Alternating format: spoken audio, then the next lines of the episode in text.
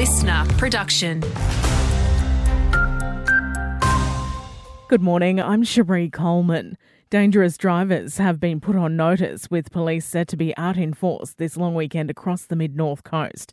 Operation Labour Day will target speeding, drink driving, and fatigue. If you speed, if you drink drive, if you use your mobile phone, particularly over this weekend where double demerit points are in place, it is highly likely that you will lose your licence. Assistant Commissioner Brett McFadden there. Meantime, drivers are being reminded to factor in extra travel time as holidaymakers flock to the mid north coast ahead of the long weekend. With warmer weather, Transport for New South Wales is encouraging us to plan road trips in advance. Coffs Harbour is also another pinch point, and so we're urging everyone take that extra time, plan ahead, be patient, and we'll get to where you need to be safely. Spokesperson Roger Weeks there.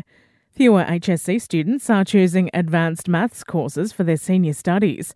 Figures for this year show the number of teens taking the subjects has fallen by about 4%.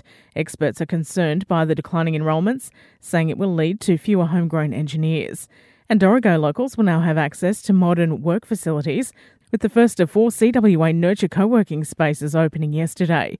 Minister for Women Jodie Harrison says the new buildings create opportunities for remote working. It'll be a wonderful co working space where people can visit. They can study in a quiet way, they can work in a quiet way, they can access high speed internet, uh, and it's just a really beautiful way of coming together. Having a look at sport now in rugby league, the hunt for a new Blues coach is underway after Brad Fittler walked away from the State of Origin top job. After six years at the helm, Fittler decided to reject the New South Wales Rugby League's one year contract extension offer after reportedly calling for at least two more years. It comes after the Blues lost to Queensland two series in a row, while Billy Slater signed a three year extension with the Maroons.